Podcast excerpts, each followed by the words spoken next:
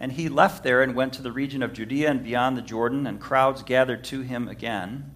And again, as was his custom, he taught them. And Pharisees came up and, in order to test him, asked, Is it lawful for a man to divorce his wife? He answered them, What did Moses command you? They said, Moses allowed a man to write a certificate of divorce and to send her away. And Jesus said to them, Because of your hardness of heart, he wrote you this commandment. But from the beginning of creation, God made them male and female. Therefore, a man shall leave his father and mother and hold fast to his wife, and the two shall become one flesh. So they are no longer two, but one flesh. What therefore God has joined together, let not man separate.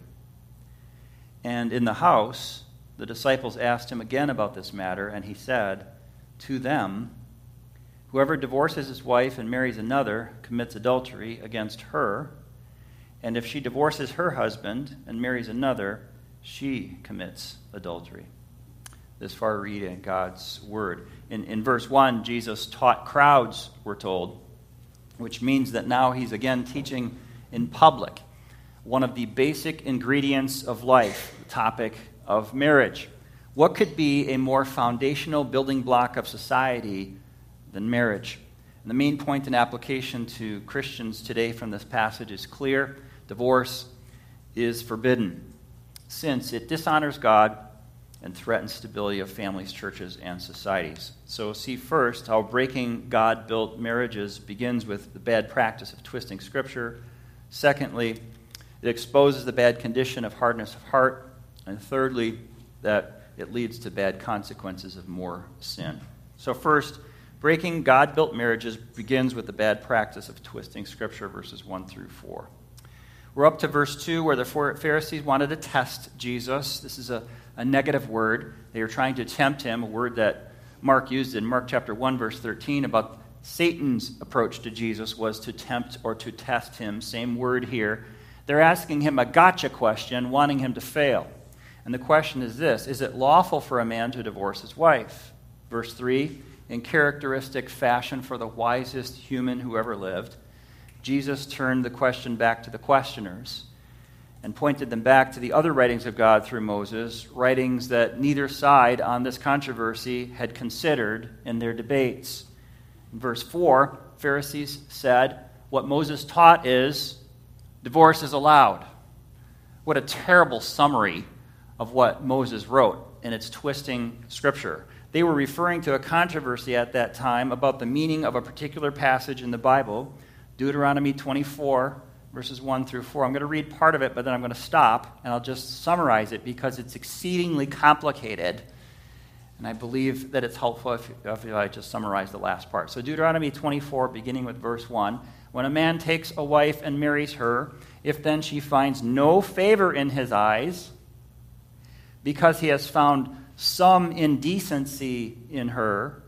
And he writes her a certificate of divorce and puts it in her hand and sends her out of his house, and she departs out of his house. I'm stopping there. The rest of that passage is pretty complicated.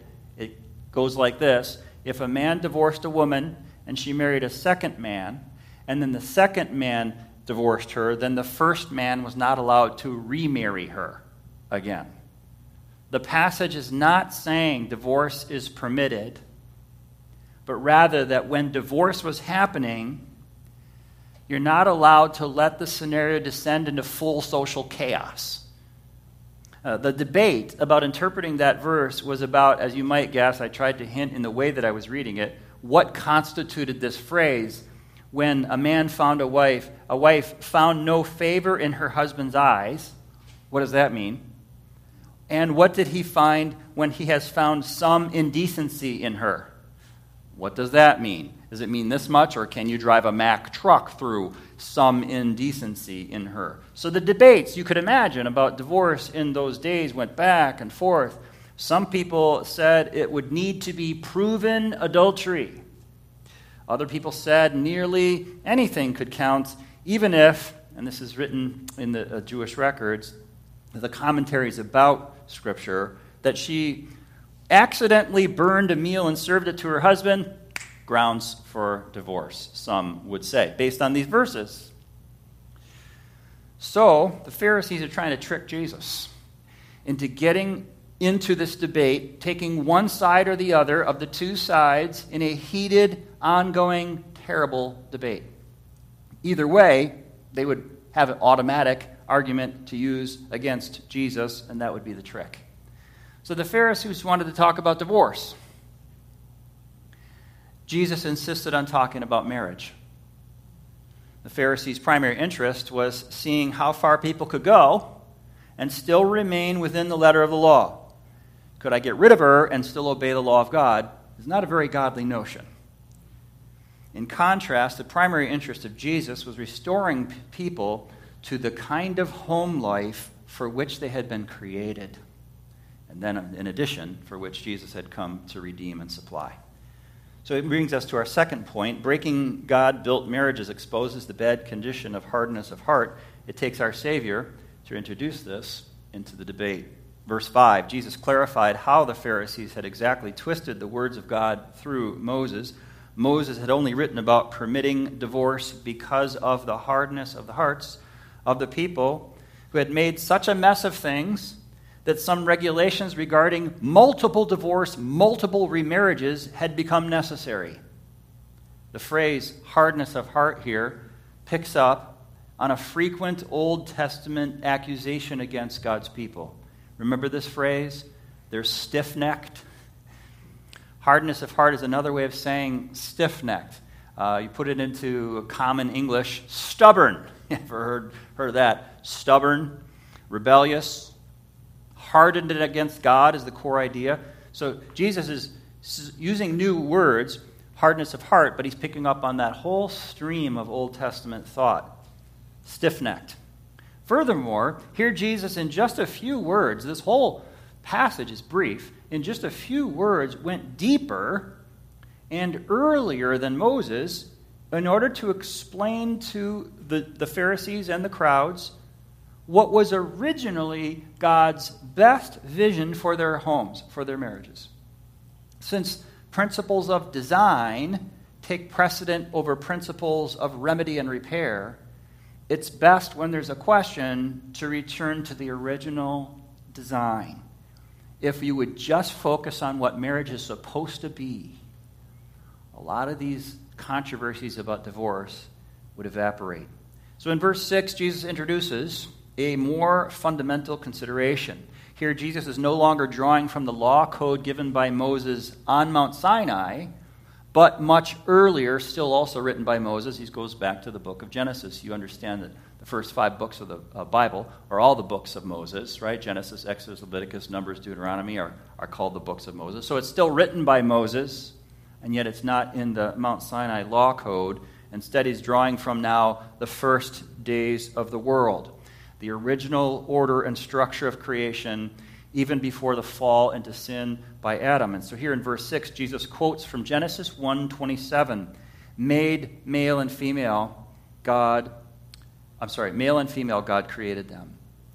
Or as he, he, he says it here in our uh, Mark chapter 10 verse 6 verse from the beginning of creation God made them male and female. So male, male and female God created them or God made them male and female.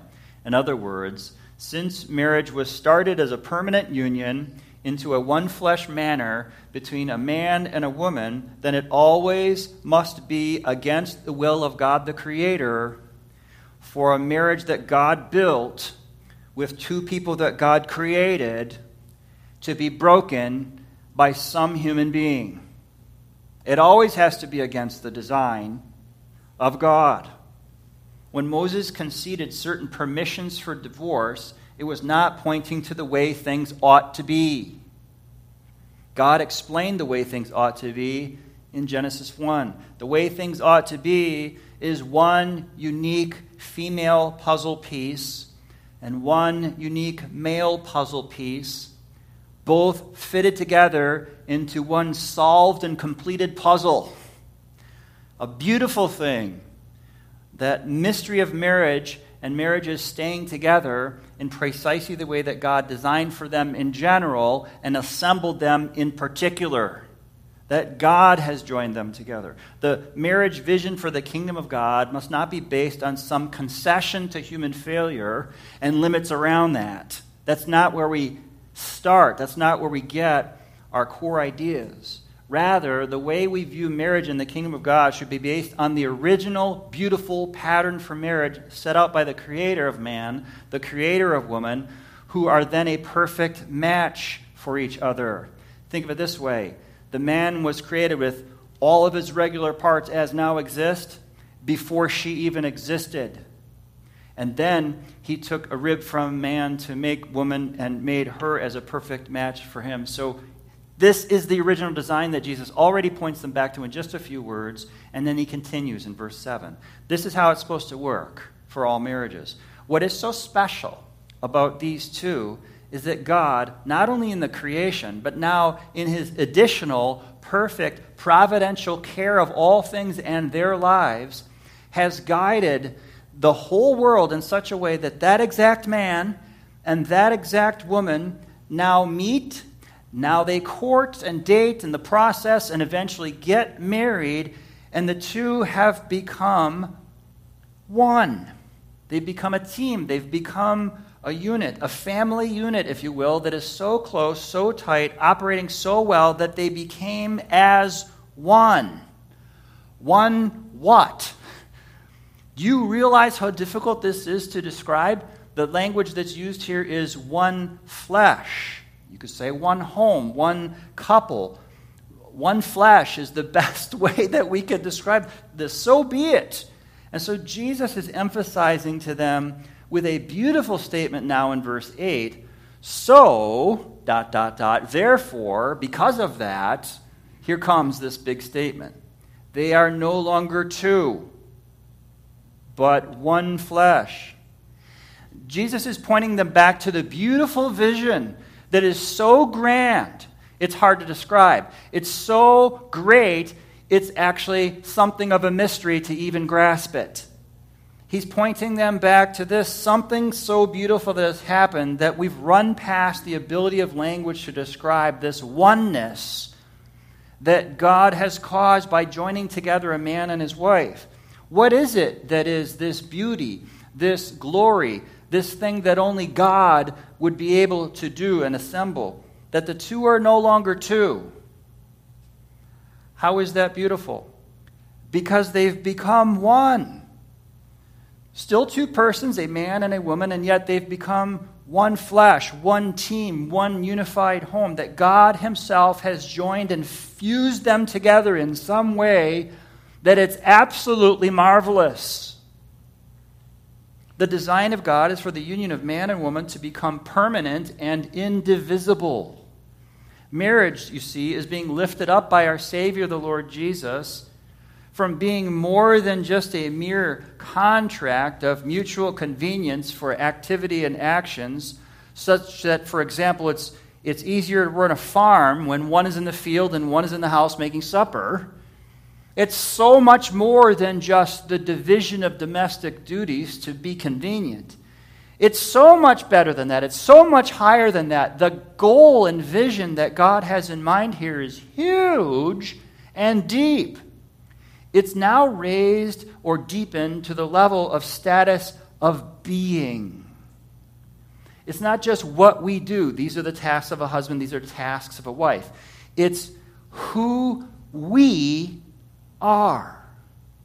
Not who I am and who you are and what we make up as a team. It's who we are. It's the status of being. It's no longer a matter of whether the one flesh union should not be separated, but rather the one flesh union cannot be separated. It just can't be. It's not a question of whether there would be more or less efficient if they were apart, because there'd be less strife and arguing, or more or less happy if they were apart or together. We make the arguments based on our conjecture of what might be or could become but the emphasis rather is on the fact that we're well past the time when they were apart. They just are together now in a way that God Himself has intervened and caused. such that no one can separate them without fundamental damage to their very persons. So that what we have in marriage is no longer two independent beings who may choose to go their way, but rather we have in marriage a single, indivisible unit. Best illustration I can come up with is to take two uncooked eggs, superglue them together next to each other. Now, don't cook them yet. Just try to separate them. Without breaking them, without cooking them, just try to separate them, not doing any damage to either egg. Best example I can come up with. How do we describe the beauty of what God has done in creating marriages? We cannot separate what God has joined together without making a mess. And need I add, a painful mess for everyone. Who did that joining together of two? Not the minister, not just the husband, not just the wife, not the two of them together as a team, not two clans deciding this is a good idea. Who joined the two together and made that beautiful unit that is so difficult to put into words? It's so beautiful. Who did that? I tried to help you with the title of the sermon What God Joined Together. We best not take credit for what God does here, but more to the point, who makes divorce?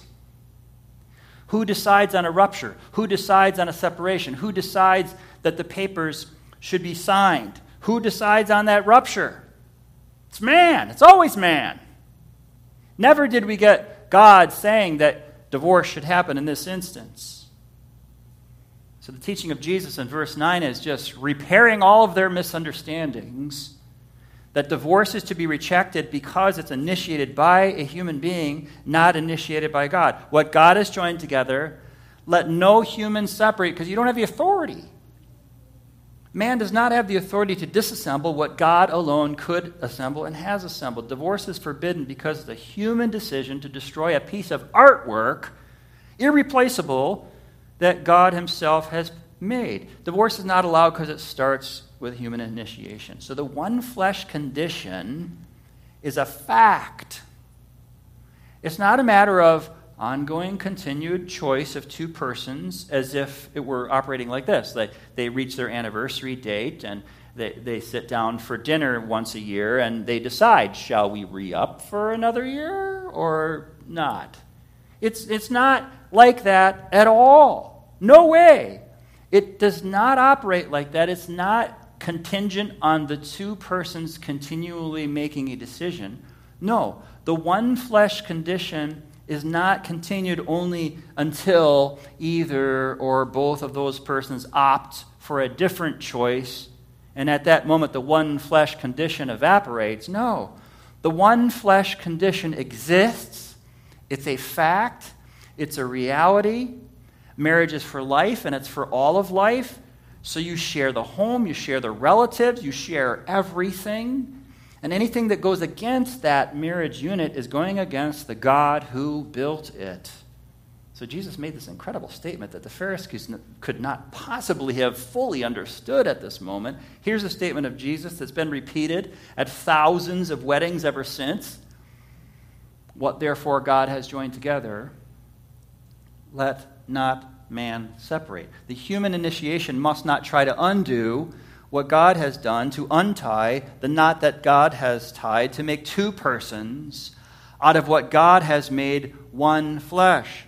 The man must not try to separate himself from the wife. The wife must not try to separate herself from her husband. No other person must insert themselves and try to break up this home. Not his sister or her brother, not his best friend or her best friend, not her lawyer or his lawyer, or her mother or his mother, not an old boyfriend or a girlfriend, not a child or a grandchild, as well meaning as they might be. No one should be trying to pull apart what God has glued together. How refreshing it was for Jesus to step into this moment and take this trick question and provide such foundational, uh, creation oriented retraining. He steps up and teaches this wrong headed context of a crowd and Pharisees with a clear sighted vision for the community to return to a vision the way it was meant to be. There's such compelling simplicity here. It brings us to our third point. So Jesus has completed speaking to the crowd, the things I've tried to unpack here. And verse 10 in the house means the disciples were now alone with Jesus. The crowd has dissipated, or Jesus and the disciples have left. They're now in a house, and over the last few chapters, you may have noticed every time they're in the house, it means there's privacy now for the disciples to ask questions to Jesus and for Jesus to answer them without having to interact with the Pharisees. So they could ask him confidential questions to make them look silly without publicly bringing shame on themselves and their rabbi. So the Pharisees were in need of reorientation and retraining on this very topic. They still didn't get it. So, verses 11 and 12, Jesus makes this statement privately now to his disciples. Whoever divorces his wife and marries another commits adultery against her. And if she divorces her husband and marries another, she commits adultery.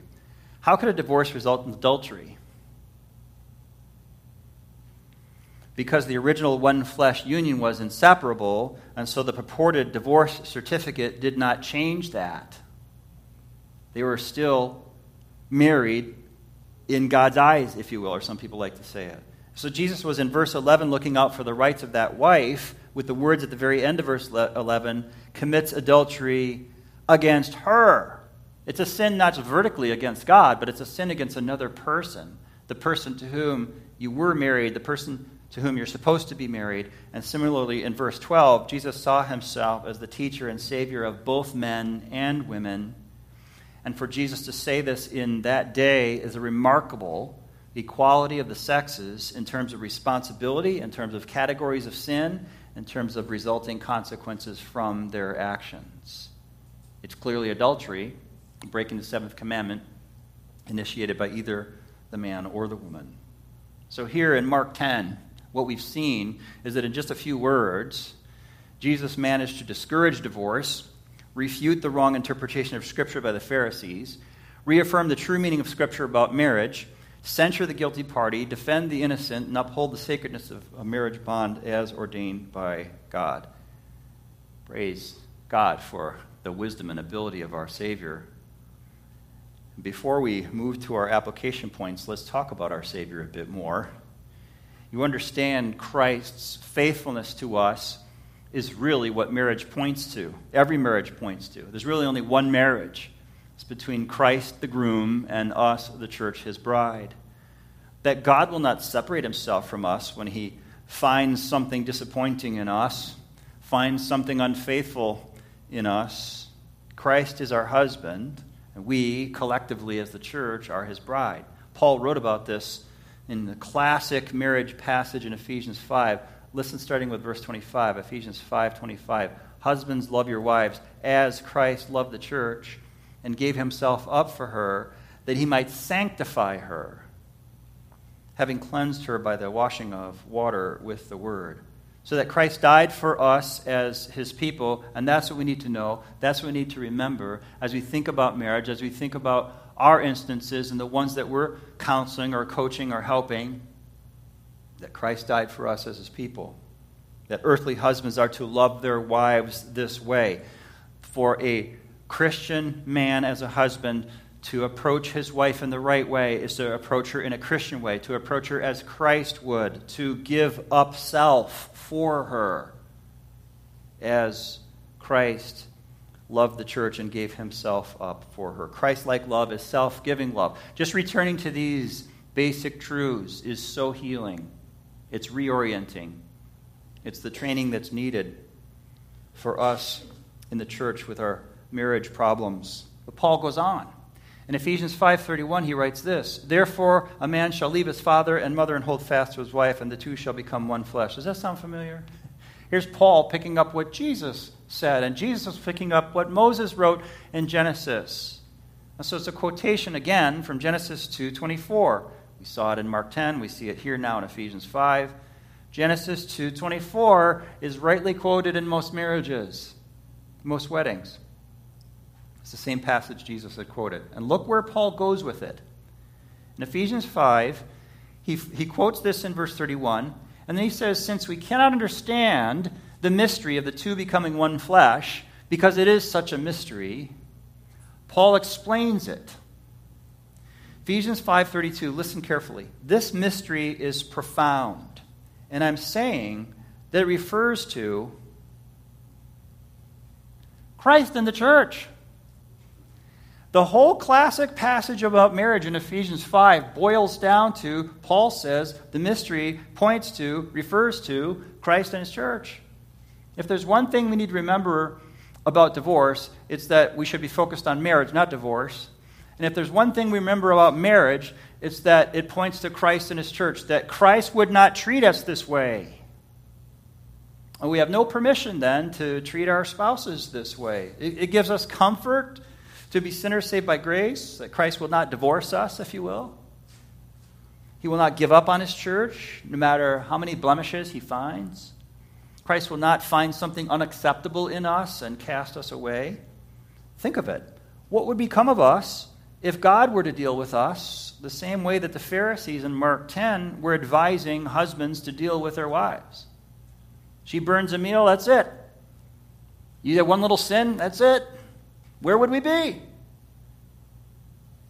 Really, this ought to stay with us, this concept. What prevents that from happening is Christ's faithfulness, his faithful love to us, which never ends. So, keeping that in mind, we have two um, concluding applications. Again, I'll just repeat this is not a topical sermon on marriage or divorce, maybe not satisfy your one burning question about that. It was a sermon on one passage out of many passages. The issues can be complex. I'll comment on a few right now. But just two closing applications. Number one, know God's design. Know God's design. The reason this is helpful to study, the reason that all persons of all ages, married or not, can study this passage is because we have to know God's design. God's design for marriage, God's design for the church and for the society regarding marriage. In the breakdown of our society, which has so many categories, we should grieve and be most concerned about the breakdown of marriage, redefinition of marriage, and even just the radical number of times divorces happen and so on. We are not to tear apart what God has joined. And those marriages that are even outside of Christ, not two Christians, are still marriages that God has joined them together. Do not join together what God has kept separate. That's also happening in a serial manner. People are doing it all the time. And we as the church ought not to excuse sin or soft pedal the truth on this matter. Sometimes people are believing a lie. The lie goes like this I'll be happier defying God's commandments and going my own way. They'll add to that lie by saying God's okay with it too, which isn't true. And so we in the church should present the truth. We should work to prevent breakups by repeating God's design, knowing God's design, telling God's design. We should do all, our, all of our parts. Each of us have a part in supporting marriages. We hold up the true teaching about marriage, about divorce, about remarriage. We prepare people for marriage prior to their weddings. We sustain couples in their lifelong marriages every step of the way as they encounter this issue or that issue, this hard patch or that rough season. When a marriage starts to falter, the church offers help and hope from Scripture and wise counsel. When a marriage ends, which it does, we adjudicate the case from the many passages of Scripture guided by His Spirit, and we protect children the best we can. Knowing God's design is our first application. And our second and last one know the supply of God's grace is bigger than you think it is. Second application know the supply of God's grace is bigger than you think it is. Some of you have gone through the pain of divorce yourselves. Uncomfortable sermon for you to hear. Know the grace of God is bigger than you think it is. God forgives sin. So God forgives divorce for those who repent. Search your heart, see what went wrong, repent of your part. We also see a God is a God of compassion. God is a God of forgiveness. There's grace from God. Jesus shows incredible and deep compassion in this passage, sympathy across our study of the Gospel of Mark, understanding for people whose lives have not maintained the highest standards and the best practices. They're messing up their interpretation of Scripture, and He patiently and graciously teaches them the truth. Of course, in a perfect world, divorce would not happen. We don't have a perfect world. We have a broken world. We have a fallen world. We really do. That's why the Bible addresses the matter of marriage, the matter of divorce, the matter of remarriage, and provides strength to keep marriages strong, to repair them. The Bible addresses divorce and what's proper and improper. But knowing God's grace, God's grace is bigger than we think it is. We imitate his compassion for those who are struggling, for those impacted by problems in this area of marriage, divorce, and remarriage. We point them back to the grace of Christ. We remind them of the things that are true. I'll just end with this story. Pastor, it wasn't me. I always have to say it wasn't me. Someone might try to figure out who it is. Not in this church, it wasn't me. Pastor is visiting with parents. Parents receiving an emotional phone call. It was just supposed to be the pastor and the parents having a visit, but then the phone rang. So they take the phone call. It's from their recently married daughter. Okay? Pastor's visiting the parents. Parents get a phone call from their recently married daughter. It sounds kind of emotional. Uh, after several minutes on the phone, uh, the mother tells the father, Could you please come and pick up the extension? A little awkward because now the pastor's left alone in the living room. Go ahead. And so he takes the call and extends. This is before cell phones, so there's two extensions in the house. Do I have to explain that to young people? two extensions in the house. They're both on the phone. Mother and father on the, on the phone. The daughter in another location. Pastor's waiting in the living room. He's out of earshot of the phone call. Just quiet. But it only took a few minutes. At least the father uh, came back, finished talking on the phone, sat down, began to talk with the pastor again. Pastor, not trying to be nosy, but just out of, out of concern, if you'd like to talk about it, uh, sounded intense. Uh, what's she calling about? Well, she and her new husband, you know, the newlyweds, uh, had their first big fight. Uh, yeah. Father says uh, to the pastor, he says, Well, she wants to come home. Oh, oh, yes. Hmm. What did you tell her, if you don't mind my asking? The pastor inquired. The father says, I told her she was home. Maybe you could think about that on your drive home or later in the week as you have a few minutes. The weight of wisdom, the power of that instruction, the intense reminder, if it's a Christian perspective, that grace is ours. The supply of grace is bigger than you think it is, honey. I would do anything for you, sweetie, but this one's for God. You have to rely not on mom and dad anymore. You have to rely on your God. And it points us to this application point from Jesus' teaching here.